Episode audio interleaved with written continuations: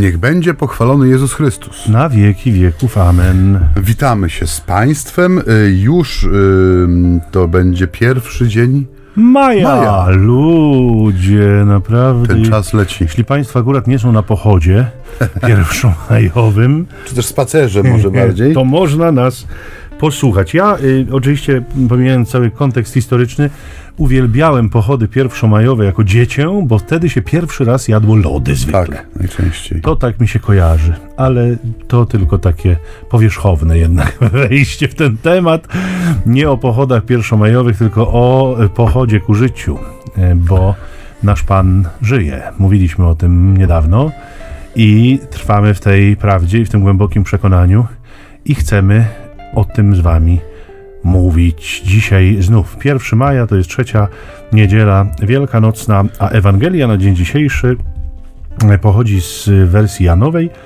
Zanim ją przeczytam, pozwólcie, że przypomnimy, kto prowadzi audycję między nami homiletami. Bo to jest ta audycja, no właśnie. Czyli ćwierćtony sambony, bo to jest właśnie ta audycja, a prowadzą ją nieodmiennie od początku Oryginalni.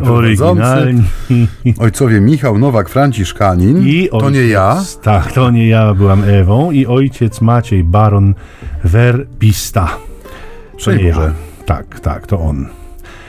Wracam, czy przechodzę do Ewangelii według Świętego. Czy przechodzisz? Jana. No, jedno i drugie związane jest z ruchem. Więc ruszmy się i idźmy do słowa. Dzisiaj 21 rozdział Ewangelii Jana, wersety od 1 do 14. Jezus znowu ukazał się nad Jeziorem Tyberiadzkim, a ukazał się w ten sposób. Byli razem Szymon Piotr, Tomasz zwany Didymos, Natanael z Kany Galilejskiej, synowie Zebedeusza oraz dwaj inni z jego uczniów. Szymon Piotr powiedział do nich: idę łowić ryby. Odpowiedzieli mu: idziemy i my z tobą. Weszli więc i wsiedli do łodzi, ale tej nocy nic nie ułowili. A gdy ranek zaświtał, Jezus stanął na brzegu, jednakże uczniowie nie wiedzieli, że to był Jezus. A Jezus rzekł do nich: dzieci, macie coś do jedzenia? Odpowiedzieli mu: nie. On rzekł do nich: zarzućcie sieć po prawej stronie łodzi, a znajdziecie. Zarzucili więc i z powodu mnóstwa ryb nie mogli jej wyciągnąć. Powiedział więc do Piotra ów uczeń, którego Jezus miłował: to jest Pan. Szymon Piotr, usłyszawszy, że to jest Pan, przywdział na siebie wierzchnią szatę, był bowiem prawie nagi, i rzucił się w pław do jeziora. Pozostali uczniowie przypłynęli łódką, ciągnąc za sobą sieć z rybami. Od brzegu bowiem nie było daleko, tylko około 200 łokci. A kiedy zeszli na ląd, ujrzeli rozłożone ognisko, a na nim ułożoną rybę oraz chleb. Rzekł do nich Jezus: przynieście jeszcze ryb, które teraz złowiliście. Poszedł Szymon Piotr i wyciągnął na brzeg sieć pełną wielkich ryb w liczbie 153. A pomimo tak wielkiej ilości sieć nie rozerwała się. Rzekł do nich Jezus: chodźcie, posilcie się. Żaden z uczniów nie odważył się zadać mu pytania: kto ty jesteś? Bo wiedzieli, że to jest Pan.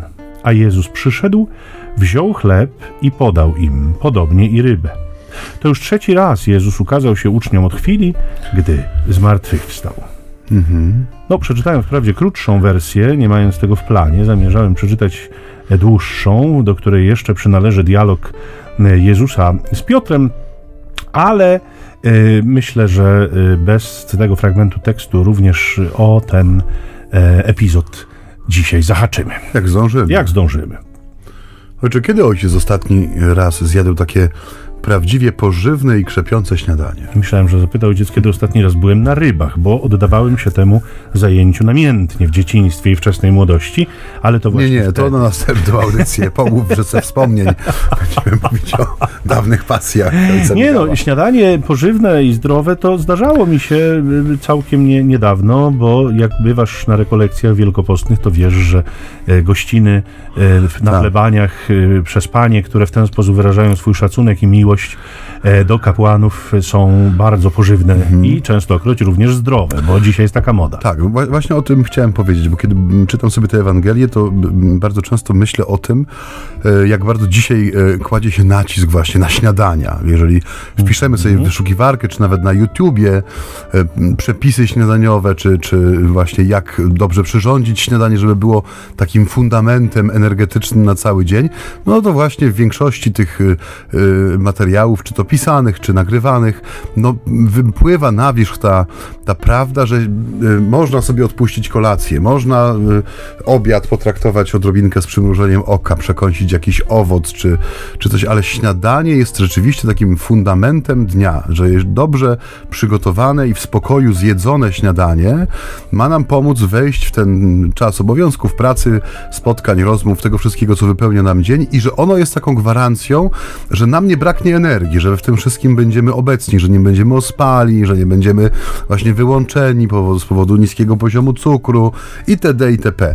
No i tak mnie to kilkakrotnie zajęło, że tak powiem, że ta dzisiejsza Ewangelia rozpoczyna się właśnie, czy w sensie to spotkanie Jezusa z apostołami dokonuje się przy śniadaniu, byśmy powiedzieli, nie? Że to jest taki posiłek, który no, ma być no, wyposażeniem tych ludzi w to, co jest niezbędne do tego, żeby rozpoczęli misję, do której posyła ich Pan w sposób dosłowny, ale też w ten sposób duchowy, symboliczny, byśmy powiedzieli, że to spotkanie trzecie, jak zaznacza Jan Ewangelista, jest takim spotkaniem bardzo zanurzonym w rzeczywistości, nie? Że to nie jest spotkanie idei, to nie jest spotkanie, które opiera się o piękne słowa i jakieś deklaracje, które padają ze strony apostołów, tylko to jest taka proza życia, nie? No, ciężko pracujący ludzie, którzy przychodzą, siadają i posilają się, no, rozpoczynają kolejny dzień swojego życia od posiłku i dba o to nie kto inny, jak zmartwychwstały Pan,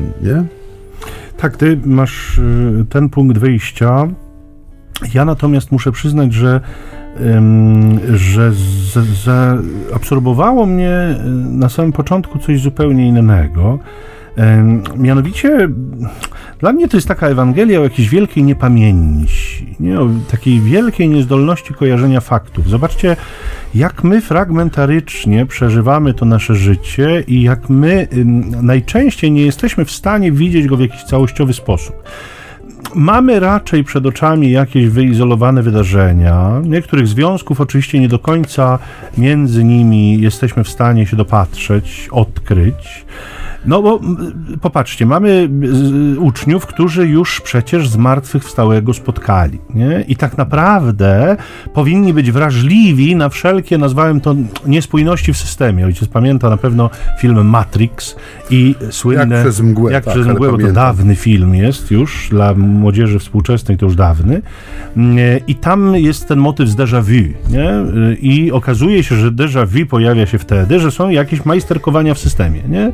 I tu rzeczywiście pojawia się jakiś człowiek na brzegu, który pyta ich, czy mają coś do jedzenia, ale on ich nie pyta zwyczajnie, tylko jeszcze dodaje, mówi do nich dzieci. No kto się tak zwraca do dorosłych i obcych chłopów z założenia?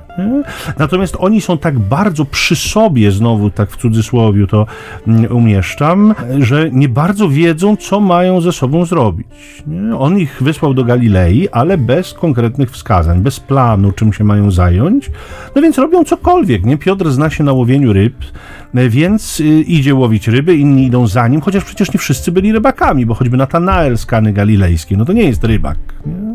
Więc może też jest w nich takie pragnienie po prostu, żeby być razem mimo wszystko, nie? Nie bardzo wiadomo, co ze sobą zrobić, ale bądźmy razem. Nie ma z nimi Jezusa, nie wiadomo, gdzie jest, nie wiadomo, kiedy przyjdzie, więc jakby trochę takie zabijanie czasu oparte na swoich pomysłach i na czysto ludzkich rozwiązaniach, które są realizowane tu i teraz. No i ten obcy człowiek, który pyta ich o jedzenie, nie? To jest to, co mówiłeś. Oni są tak zajęci pracą, że jakby do głowy im zupełnie nie przychodzi, że to mógłby być Jezus, który znów przechodzi tuż obok ich życia. Przecież to już było, nie? Przecież on ich powoływał, zaciągając ich z tego ich codziennego życia, z ich zajęć, z ich pracy. Mało tego, zauważcie, że on każe im zarzucić po prawej stronie, nie? Że tam złowią. No to jest, wypisz, wymaluj scena z 5 rozdziału Ewangelii Łukasza, czyli wypłyń na głębie. Natomiast Piotr nadal nic nie widzi, nic nie rozumie, nie potrafi skojarzyć faktów. Robi to Jan, który jako wspólnik Piotra, no bo wiemy, że synowie Zebedeusza byli wspólnikami i w tym 5 rozdziale występują jako ci, którzy pomagają dociągnąć sieci do ziemi, do brzegu, no do ziemi, do lądu. To Jan jakby rozpoznaje, ale zauważcie, przecież to było tak niedawno, to były niecałe 3 lata temu. I teraz jest dokładnie tak samo, jest mnóstwo ryb, a Piotr nadal nie łapie. Mnie to szokuje. To jest właśnie dla mnie takie odkrycie tej Ewangelii, że to nasze życie jest tak poszatkowane, nie? Że my nie widzimy związków, że nie łapiemy, że nie potrafimy sięgnąć sobie 3 lata do tyłu i zobaczyć pewnej rzeczywistości, która ma wpływ na nasze dzisiaj. Nie jesteśmy w stanie zrozumieć, że nasze dzisiaj to niejednokrotnie zbudowane z wielu powtarzalnych scen z przeszłości. Jakby Bóg widzi to w całości, nie? Bóg widzi nasze życie kompletne, od A do punktu Z, nie? Natomiast my widzimy takie momenty, fragmenty, coś w nas zostaje, wszystko jest takie nieuporządkowane, trochę jak czasem używać tego kaznodziejskiego obrazu, jak gobelin, nie? Że z jednej strony tam są te poplątane nici i taki chaos, taki pozorny, o tak? Natomiast z drugiej strony jest ta piękna konstrukcja, ten piękny obraz, który powstaje. Więc my chyba często przeżywamy to życie po drugiej stronie tego chaosu, gdzie łapiemy za te nitki, ale nic nam się nie łączy ze sobą, nie? O dziwo. To jest dla mnie pewne szokujące odkrycie. No to jest dokładnie to, co mówisz. Ten gobelin to znaczy jest takim kaznodziejskim wytrychem, ale on doskonale pokazuje naturę świata, nie? Że człowiek zawsze stoi przed pewną decyzją. To jest też w tym czasie wielkanocnym to jest bardzo takie namacalne, nie? Kiedy mówimy o Jezusowym zwycięstwie, o tym, że to wszystko jest ze sobą spójne, bo zauważ, że to w zeszłym roku też kojarzę, o tym mówiliśmy, ale mam nadzieję, że się Państwu nie osłuchało, że krzyż, on nie jest wypadkiem przy pracy Pana Boga, nie? Bo my mamy taką tendencję do tego, żeby troszeczkę tę Ewangelię tak rozbijać na święta Bożego Narodzenia, nie? W sensie to ciepełko, światełko, ten stół wspólny, to świętowanie, śpiewanie kolęd i tak dalej. Potem mamy koszyczek, który bardzo często symbolizuje nam całą Wielkanoc po prostu, czyli to święcenie kiełbasy, chleba, soli i czegoś, co tam jeszcze upchniemy w tym koszyczku. No i jest ten cały szary środek, nie? Który gdzieś tam jest czytany w kościele, czy głoszony w czasie kazań niedzielnych, czy rekolekcyjnych nauk. Jakbyśmy wyodrębniali te rzeczywistości, jakbyśmy robili z tej Ewangelii taki byt, do którego coś się trochę jak rzep do psiego ogona przyczepiło. Nie, to jest jedna spójna całość, nie? Tak jak romantycznym dodatkiem nie jest historia narodzenia Pana Jezusa w Betlejem, żeby nam było przyjemnie, ciepło i miło. Tak samo nie jest wypadkiem przy pracy redaktorów Ewangelii, czy wypadkiem przy pracy Pana Boga to, że przytrafił się krzyż. To jest jedna spójna całość, nie? I trzeba kształtować w sobie taką wrażliwość na to, żeby tak jak ojciec Michał powiedział, zobaczyć, że to, jak ja dziś żyję, jak przeżywam ten czas, czy go przeżywam w sposób głęboki, czy moja radość jest autentyczna, czy to moje alleluja rzeczywiście bierze się przede wszystkim z serca, które jest dotknięte tą prawdą, czy jest bardziej kulturowe, no bo wszyscy tak czynią i od dziada, pradziada żeśmy chodzili na te rezurekcje, to pośpiewam to Alleluja, czy Zmartwychwstał Pan. Nie, to jest... Musimy mieć w sobie wrażliwość na to, że moje życie, to jak ja dzisiaj przeżywam ten czas, ono jest pochodną konsekwencją moich wyborów, wielu poprzednich momentów życia, które mogą nam się wydawać właśnie jak ten spód gobelinu, w sensie niepowiązane ze sobą, chaotyczne, powiązane ze sobą, albo w jakiś sposób się przerastające jedno z drugim i my patrząc z bardzo bliska, bo tutaj jeszcze też jest ciekawe, nie, że brak rozeznania wiąże się często z tym, że my patrzymy na wszystko przez lupę, nie? Że chcemy zobaczyć jak gdyby z bardzo bliska, chcemy uczestniczyć trochę jak dzisiaj jest to możliwe dzięki mediom we wszystkim niemalże na żywo, nie? Że nie możemy, czy nie jest nam dane przeżywanie wydarzeń z pewnej perspektywy, refleksji, dystansu. Nie, wszystko jest rzucone nam na twarz. I kiedy oglądamy nawet tą drugą stronę gobelinu z bliska, to też zobaczymy tylko i wyłącznie nici, nie? Które są w jakiś tam sposób ułożone. Dopiero kiedy ja zrobię krok, 2, 3 do tyłu, czyli zobaczę, co do czego prowadzi, w jaki sposób to się układa w spójną całość, wtedy to do mnie przemawia, nie? Że tu jest ten, tak jak mówisz, ten uciekł mi w tej chwili ten zwrot, którego użyłeś, takie misterium niepamięci, nie? Tu się dokonuje w tej Ewangelii. To jest coś, co powinno przykuć naszą uwagę i też odpowiedzieć nam na pytanie, jak my mamy ten czas Wielkanocy, tych 50 dni świętowania przeżywać, żeby to był czas, rzeczywiście dla nas owocny, żeby nam coś z tego czasu zostało, nie? Żebyśmy mieli z czym też pójść w dalsze dni roku, które są przed nami. żeby nas to misterium niepamięci nie dotknęło. Zawsze ojciec się powołuje na moje słowa i potem zapowiada banjo albo lirę. No, żebyśmy nie zapomnieli, że trzeba zrobić przerwę. Dobrze, to ją zróbmy, bo to Tadeusz nas nauczył, że trzeba odhaczyć przerwę za każdym razem, więc odhaczamy, żeby on mógł też Państwu zaprezentować swoje ulubione utwory muzyczne. Coś, nad czym pracował długi czas.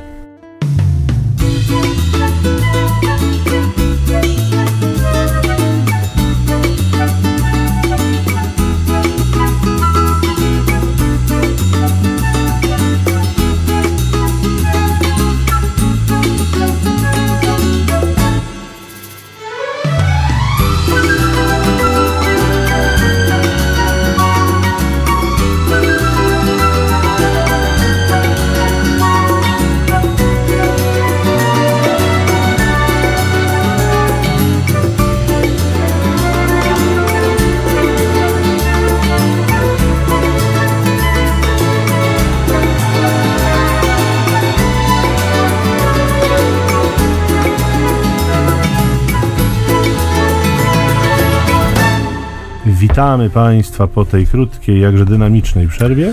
Mhm. I do Adremu, ojcze, do Adremu. I pozwolę sobie pójść dalej. To jest Pan, to jest zawołanie Jana. To jest piękne słowo.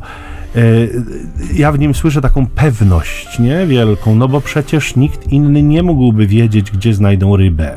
Mhm. Bo przecież nikt inny nie mógłby sprawić, żeby ją właśnie tam znaleźli, nie? I w kontekście tego dostrzegam też takie obrazowanie Kościoła piękne w tej Ewangelii, bo zobaczcie Państwo, że Piotr wierzy temu młokosowi. Tam jest między nimi z pewnością duża różnica wieku i to jest piękny obraz, bo jeżeli przyjąć taki tradycyjny sposób interpretowania Piotra jako przedstawiciela hierarchii w Kościele, Jana jako reprezentanta mistyków, to widzimy taką cudowną zależność, która nieraz w Kościele jest i ona zawsze jest, ale nieraz wychodzi na światło dzienne, powiedziałbym.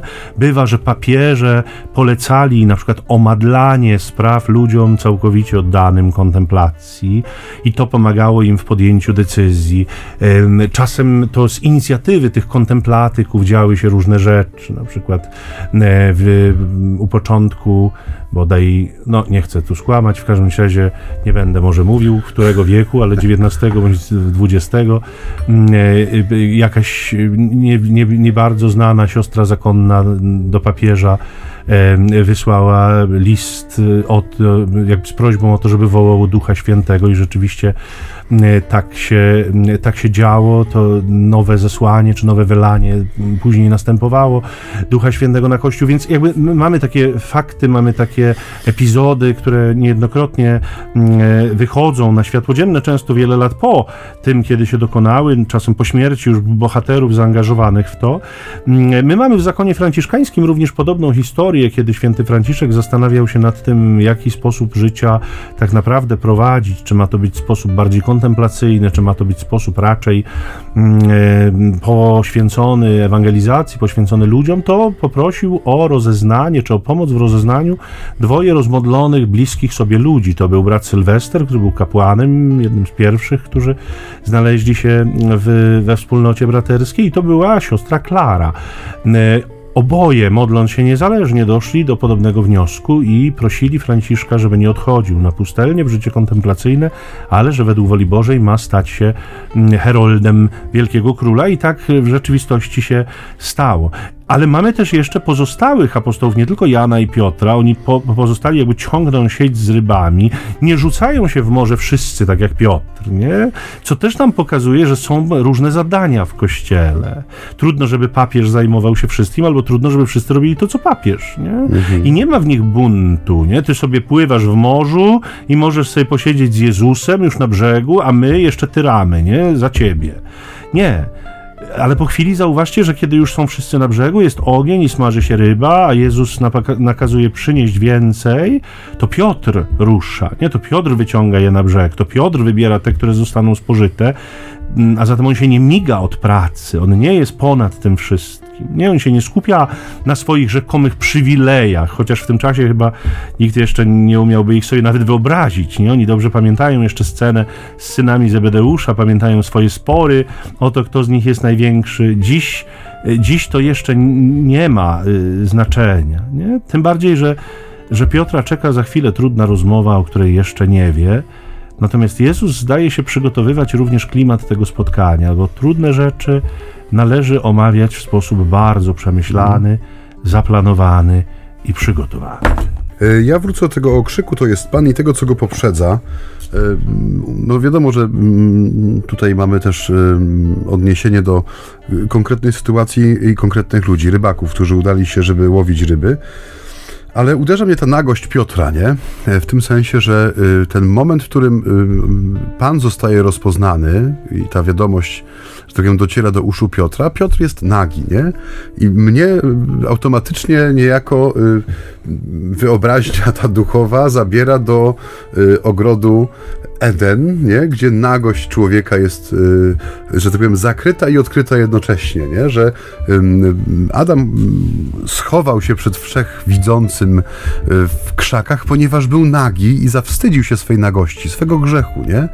I mamy tutaj Piotra, który, tak jak mówisz, no dokonuje się tu jakieś dziwne takie, taka niepamięć, nie? Tego wszystkiego, co było, tego wszystkiego, co składa się na chwilę obecną, ale jest też pewna prawda o człowieku w tym, nie? W sensie bardzo często, kiedy mamy w tej literaturze religijnej, czy w obrazach, które są przedstawiane w różnego rodzaju miejscach, czy to w katedrach, czy w galeriach, czy w muzeach diecezjalnych, bardzo często mamy jak gdyby to skojarzenie tej nagości z prawdą o człowieku, nie? Że człowiek, który jest nagi przed Panem Bogiem, jest prawdziwy, jest autentyczny, że cała prawda jego życia jak gdyby jest wydobyta, że wszystko to, czym my się maskujemy, co ma symbolizować jakiś bogaty przyodziewek, który miałby skrywać tak nasze cnoty, jak i nasze upadki, że przed Bożym spojrzeniem znika, nie?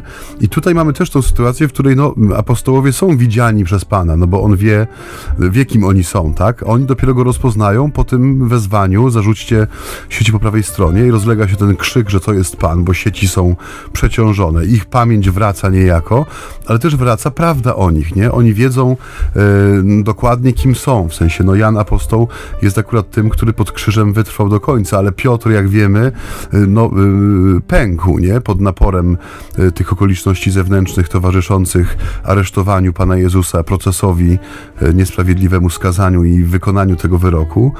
Na pytanie służącej, czyli nie kogoś, kto stał nad nim z halabardą czy z ostrzem, ale po prostu ze zwykłym pytaniem, czy nie jesteś jednym z uczniów tego człowieka, on rozsypuje się po prostu, wypiera się wszystkiego, co go łączyło z Jezusem. Wręcz mówi, że nie zna tego człowieka, nie? To jest ta nagość, prawdziwa nagość Piotra, nie? Ta prawda o nim, że on jest obdarzony w sposób niesamowity, w sposób przekraczający możliwości jego przyjęcia, ale jednocześnie pozostaje też istotą słabą i kruchą, nie? Która pod wpływem, tak jak mówię, nie śmiertelnej groźby, ale zwykłego pytania potrafi rozsypać się w proch. I Jezus nie odrzuca tego nagiego człowieka, tej prawdy o nim, nie? Człowiek taki jak Piotr, któremu powierzono wiele i wiele od niego wymagać się będzie, on ma świadomość, że to Boże wybranie nie jest cofnięte, nie? Że ono nie jest mu zabrane z powodu tego, jak on się zachował, że to co żeśmy dzisiaj, nie doczytaliśmy tego, prawda, ale tak jak to widzą często ojcowie Kościoła, Twoja kulpa. Ale to, co czytają w tych słowach ojcowie Kościoła, jest, narzuca się oczywiście, że to potrójne pytanie o miłość jest jak gdyby odpowiedzią na potrójne wyparcie się Piotra, nie? Że tutaj... Ale Piotr tego nie łapie i to jest... Ja wiem, ale chodzi mi o to, że tu wszystko się zazębia, nie? To wszystko jest jedną całością, nie? Że ten człowiek jest rzeczywiście częścią Bożego planu i z tego planu nie wypada z Bożej ręki, mimo że, mówię, okoliczności zewnętrzne są, jakie są, nie? Tak, to że ten plan trwa i że jakby zmieniło się wszystko, a jednocześnie nic się nie zmieniło, to też mnie bardzo zatrzymuje, nie? Jakby Jezus pokazuje Piotrowi, że zdrada jest przebaczalna. Ale fenomen właśnie polega na tym, że tu jest to drugie zapomnienie, nie? To drugie niewiązanie faktów. To trzykrotne pytanie Jezusa które kieruje do Piotra o miłość. Przy trzecim usłyszymy, że Piotr się zasmucił. No więc jakby wydaje się, że wtedy do niego coś tam dociera, do czego Jezus nawiązuje. Być może zobaczył cały swój dramat na dziedzińcu arcykapłana, może przeżył to w jednej chwili ponownie, ale to jest właśnie to, że on jakby zupełnie zaczyna się ta cała scena i on nie chwyta, nie? Przy drugim, dopiero przy trzecim razie coś tam zaczyna się pojawiać w głowie. Natomiast właśnie podkreśliłeś i to ja też jakoś bardzo widzę, że Jezus mówi: idziemy dalej, nie? Umrzesz dla mnie, nie? Umrzesz tak, jak chciałeś umrzeć, bo przecież Piotr deklarował, że z tobą jestem gotów do więzienia, z tobą jestem gotów na śmierć, że jakby Pan Bóg nie rezygnuje z tych deklaracji, on bierze słowa Piotra na poważnie, on absolutnie naprawdę nas traktuje poważnie, więc Jezus mówi: umrzesz dla mnie, inny cię poprowadzi tam, gdzie nie chcesz, a Jan dodaje: powiedział mu po to, żeby Piotr wiedział, jaką śmiercią uwielbi Boga. I zobaczcie, ten zwrot mnie bardzo dotknął tym razem, nie? Że można śmiercią uwielbić Boga. Nie mówiliśmy o tej tajemnicy życia i śmierci, które się tak bardzo w tych dniach przenikały.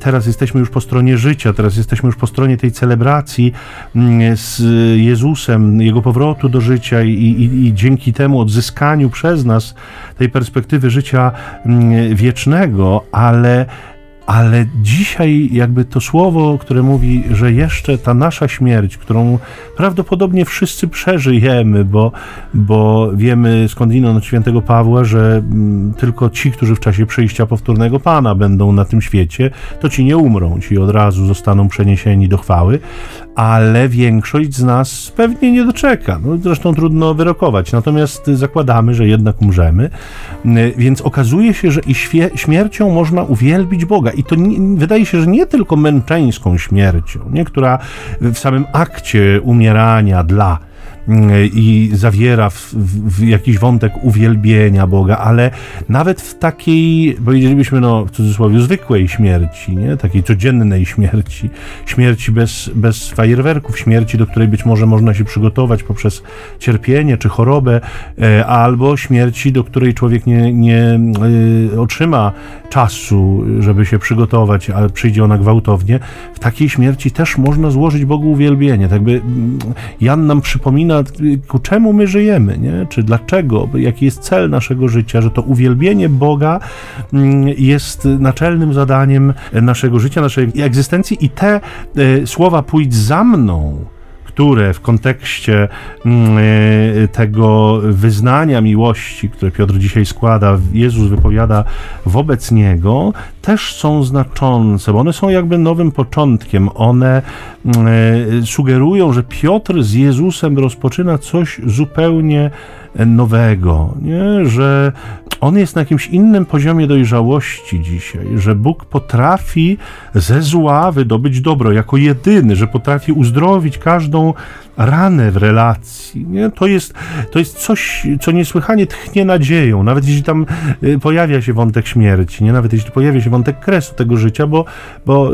jesteśmy wszyscy dorosłymi ludźmi, nie? Ja to ostatnio też pamiętam, jedną z bliskich mi osób namawiałem do namaszczenia chorych, do przyjęcia sakramentu namaszczenia chorych, przed czym jako klasyczny katolik ta osoba się bardzo broniła, bo przecież ostatnie namaszczenie i zaraz po nim umrze. Więc w końcu wyprowadziła mnie z równowagi ostatecznie już i mówię, jesteśmy dorosłymi ludźmi, nie? I zachowujmy się jak dorośli ludzie. Zdajesz sobie sprawę ze swojego stanu. On jest ciężki i może się to skończyć wszelako, nie? I zostawiam cię z tym, pomyśl sobie, bo być może rzeczywiście warto sprawy z Panem Bogiem uregulować. Pomogło. Dzięki Bogu pomogło. Ta świadomość, że tak powiem, dotarła do serca. Dzisiaj stan tej osoby jest dużo lepszy, więc wyszła ze szpitala, ma się dobrze.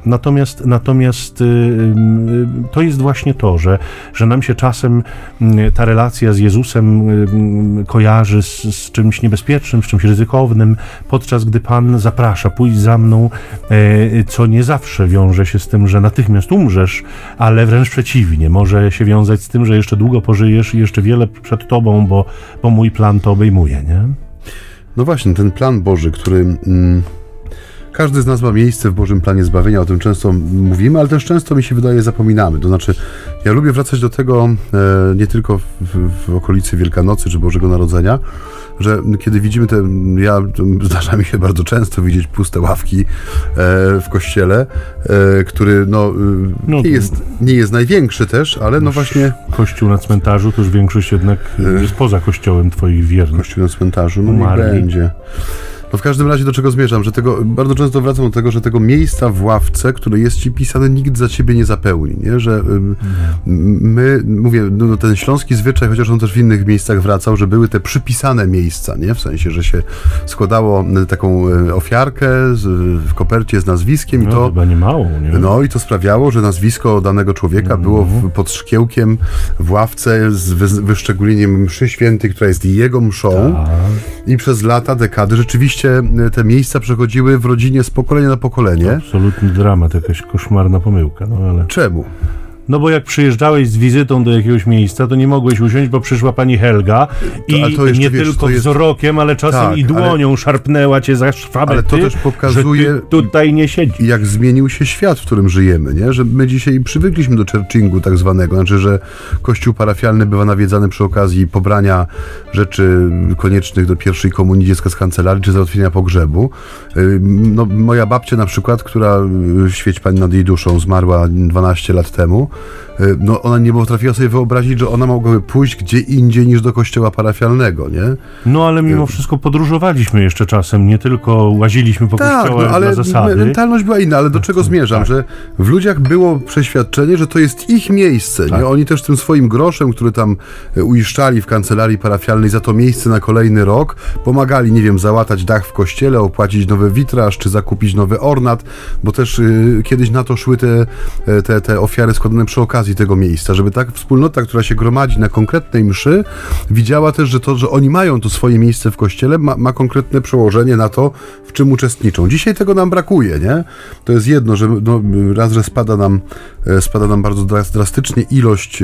Nikomu nie brakuje miejsca. Miejsc jest dosyć po prostu. Ilość tych uczestników się zmniejsza, liturgii świadomych. Podchodzimy do tego troszeczkę, wydaje mi się, lajtowo, w tym sensie, że ostatnie 2 lata tłumaczyliśmy to tym, że oglądamy czy uczestniczymy we mszy świętej za pośrednictwem telewizora, chociaż teraz się okazuje, że to był taki trochę mit.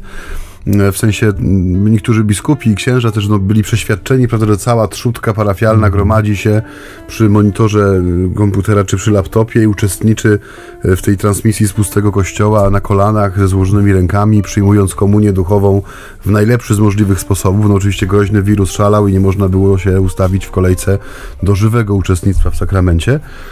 Nie wiem, czy ojciec wie, że niektóre telewizje kablowe włączyły do swojej oferty programowej taki pogląd na wiele kościołów w rejonie. Teraz miałem okazję być pod Wejherowem na rekolekcjach i tam odpowiednio została podniesiona opłata za telewizję kablową, ale większość rejonowych kościołów jest całodobowa transmisja z danego kościoła, więc można wszystkie nabożeństwa przeskakiwać z kanału na kanał i oglądać. I oczywiście nie neguję tego, że to jest też jakiś sposób dotarcia z orędziem dobrej nowiny w tym trudnym czasie do tych, którzy z przyczyn obiektywnych rzeczywiście nie mogą się znaleźć w kościele, czyli nie mogą zająć tego swojego miejsca, ale też jest to wymówka dla wielu, którzy po prostu potraktowali i traktują w dalszym ciągu tę niedzielną chociażby Eucharystię jako coś absolutnie opcjonalnego, nie? Czyli na własne życzenie w ten najbardziej dosłowny ze sposobów przeczą temu, że mają swoje miejsce w kościele, nie? Że dla nich jest miejsce w Bożym planie zbawienia, że ich chrzest, ich bierzmowanie nie tylko predestynuje, ale ono wzywa ich do konkretnych działań w świecie, nie? Ze względu na wyznawaną wiarę, że my nie jesteśmy chrzczeni, bierzmowani, nie przystępujemy do stołu ołtarza po Najświętszy Sakrament po to, by zachować bierność w tym temacie, ale po to, żeby to spotkanie z Chrystusem w sakramentach dawało nam sposobność do konkretnych działań, konkretnego świadectwa wobec bliźnich w świecie, nie? To nam gdzieś, wydaje mi się, ucieka i to jest też bardzo istotne, żeby to przypomnieć każdemu z osobna, nie? Że to nie chodzi o zajęcie miejsca w ławce, bo bez was jest nam smutno, tylko tu chodzi o waszą odpowiedzialność za to powierzone sobie dobro w sakramentach, nie? Z którego to będziemy rozliczeni. Tak, ja myślę, że to wszystko też wynika z tej prędkości naszego życia, z tego tempa naszego życia, o którym ja sobie cały czas myślę. Od Wielkanocy, tak jak wspominałem, że gdybym Wielkanoc przepowiadał, to na temat tego, żebyśmy się zatrzymali przy tym pustym grobie, bo on sam w sobie zatrzymuje. Ale dzisiaj mam ponownie tę myśl, nie? Gdybyśmy tylko potrafili żyć wolniej, czyli częściej się być może zatrzymywać, trochę pomyśleć, zobaczyć nasze życie jako pewną całość. To jest ten klucz, nie? Do pokonania pewnej fragmentaryczności, żeby widzieć na moje życie jako pewną całość, jako pewne procesy, które się dokonują, jako takie przechodzenie rzeczywiście nie tyle z miejsca w miejsce, ale z rzeczywistości pewnej do innej, nie? Że każdy dzień jest czymś nowym, że ja w każdym dniu mam dojrzewać, mam się stawać inny, dojrzalszy, lepszy, pełniejszy, nie? Bardziej ludzki, zbliżony do tego zamysłu, który ma wobec mnie Pan Bóg. Gdybyśmy na to wszystko dali sobie czas, to żylibyśmy bardziej świadomie, nie? Żylibyśmy rzeczywiście w taki sposób, który oparty byłby na większej łączności naszej z Bogiem, który, jeszcze raz to powiem, widzi to nasze życie jako całość. I zobaczcie, tyle wynalazków, nie? Ja z opowieści już znam historię mojej prababci, która zmarła 2 lata przed moim urodzeniem, ale mówią o niej, że była niesłychanie ciekawa świata, że czytała gazety, że obserwowała, telewizory się pojawiały wtedy, że dla niej to było takie fascynujące wszystko. Podejrzewam, że w rodzinie tak się u nas mówi, że gdyby te wszystkie wynalazki po kolei odkrywała, te pralki, te żelazka, to wszystko, co tak ułatwiało i miało ułatwiać życie człowieka, byłaby tym zachwycona. Natomiast te wszystkie wynalazki, ostatnio czytałem jakiś artykuł na ten temat, one zostały stworzone po to, żeby ludzie mieli więcej czasu, nie, żeby kobiety w domu miały więcej czasu. To jest zmywarka, która pozmywa, nie? To jest jakiś mikser, którym można coś zrobić szybciej, jakiś robot, jakieś termomiksy dzisiaj, które już za ciebie właśnie wrzucasz, one tam sobie same wymieszają, zrobią. A tego czasu wcale więcej nie ma, nie? No dlaczego? Co się dzieje z nami, nie? Że my nie jesteśmy w stanie wyłączyć się z tego pędzącego pociągu, nie? To śpiewała nam gwiazda kiedyś, niech ktoś zatrzyma wreszcie świat, ja wysiadam, nie? Że jakby potrzeba takiego zatrzymania, potrzeba takiego momentu, żeby stanąć, żeby się zastanowić, żeby poreflektować nad swoim życiem. Jezus uczniom, kiedy do nich przychodził po zmartwychwstaniu, takie momenty zapewniał. On z nimi siadał, on się nie śpieszył, oni się nie śpieszyli. Tu mamy do czynienia z posiłkiem, z refleksją, z postawieniem pytań, na które Piotr sobie odpowiada, ale pewnie nie tylko Piotr. Oni sami, kiedy to słyszą, nie? To stawiają sobie pewnie podobne pytania, czy my go kochamy, w jaki sposób my go kochamy. Kiedy bierzemy Słowo Boże do ręki, drodzy Państwo, tak jak trudno czynimy to wspólnie, ale przecież w codziennej medytacji, gdybyśmy je brali rzeczywiście do ręki, to ono musi rodzić pytania, nie? Ja przyznam szczerze, kiedy odprawiam codzienną medytację, to sobie piszę oczywiście dużo i między innymi jeden punkt jest moje pytanie, nie? To jest pytanie, które rodzi we mnie ten tekst. To jest pytanie, które ja stawiam czasem temu tekstowi, nie? Ono się często zaczyna dlaczego albo czy. To tak jest, nie? Że to słowo powinno nas motywować do przystanięcia i do zastanowienia się nad tym, w jaki sposób moje życie zmierza ku swojemu wypełnieniu, nie? Gdzie jest ten sens, gdzie jest ten jego cel? No bo jeżeli tego nie będzie, no to będziemy rybakami, którzy będą zarzucać te sieci, to tu, to tam, wszystko będzie bez sensu, bo raz się uda, raz się nie uda, takie życie, rosyjska ruletka. Może się uda, może się nie uda, a Bóg nie chce, żebyśmy tak żyli. Bóg ma dla nas plan, który gwarantuje nam, że się uda, jeżeli tylko rzeczywiście mu zaufamy, jeżeli trochę wejdziemy w niego i w siebie po to, aby tę refleksję wewnętrzną prowadzić. Ojcze, znów doprowadziłeś mnie do łez niemalże i do podsumowania już powoli, bo... A Tadeusza do snu. Zobacz. A Tadeusza do drzemie. Snu, tak, drzemie sobie, snem sprawiedliwego, ale to macie... Obawiam się, że więcej takich słuchaczy może być, więc dla pobudzenia niech ojciec Maciej zakończy, a ja już tutaj... Kochani, to już wyłączę. Jest kolejna z niedziel... wielkanocnych, kiedy mijały nam kolejny dzień Wielkiego Postu, co żeśmy właśnie konstatowali, to tym stwierdzeniem, jakże szybko ten czas ucieka.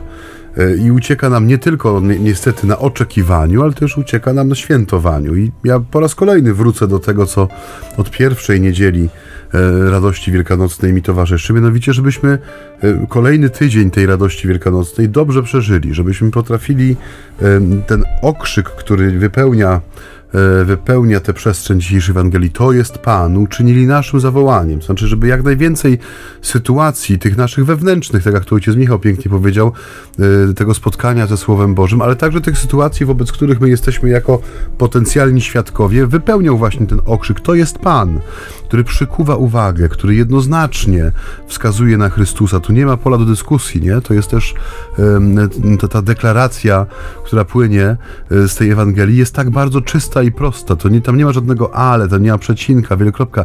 Nie, tu jest pewność, to jest Pan. Żeby ta pewność nam towarzyszyła, żeby przemieniała szczególnie te chwile trudne i pełne wyzwań, których życie nam nie szczędzi, w radosne spotkanie przepełnione Chrystusowym pokojem, tym pierwszym darem zmartwychwstałego dla wierzących. Mhm. Amen. Amen, tak? Tak. No, myślę, że tak. Jak na 1 maja to dobrze. Wystarczy. Zapraszamy Was też do słuchania nas nie tylko na antenie Rady Niepokalanów, zapraszamy na Spotify, Google Podcast, serwis z jabłkiem, tam są wszystkie odcinki naszej audycji, można sobie w dowolnym czasie przypomnieć, odsłuchać. Zapraszamy też do kontaktu z grzecznościowym numerem telefonu, gdzie można wyrazić swoje radości i bóle związane z naszą audycją. Ojciec Michał poda ten numer teraz. 785-777-100 785-777-100. A w imieniu Ojca Michała i swoim życzymy Wam błogosławionego czasu, dobrej niedzieli, jeśli to jeszcze jest ten czas naszego u Was bycia, i niech Pan Wam błogosławi. No i są cudowne dni maryjne, drodzy Państwo, zapraszamy, zachęcamy, gdzie możecie, czcijcie Maryję w tych nabożeństwach majowych, czy to w kościołach, czy w świątyniach, czy w domach, czy przy domach, czy przy drogach, dokładnie. Tak. To jest fantastyczne, to nie tylko jest nasz zwyczaj, tradycja, ale to jest cudowna przestrzeń budowania relacji z nią, z tą, która nam dała Boga. Niech Was błogosławi, strzeże i umacnia i prowadzi ten, który z niej się narodził, nasz Pan Jezus Chrystus, ale także Ojciec i Syn i Duch Święty. Amen. Amen. Pokój i dobro.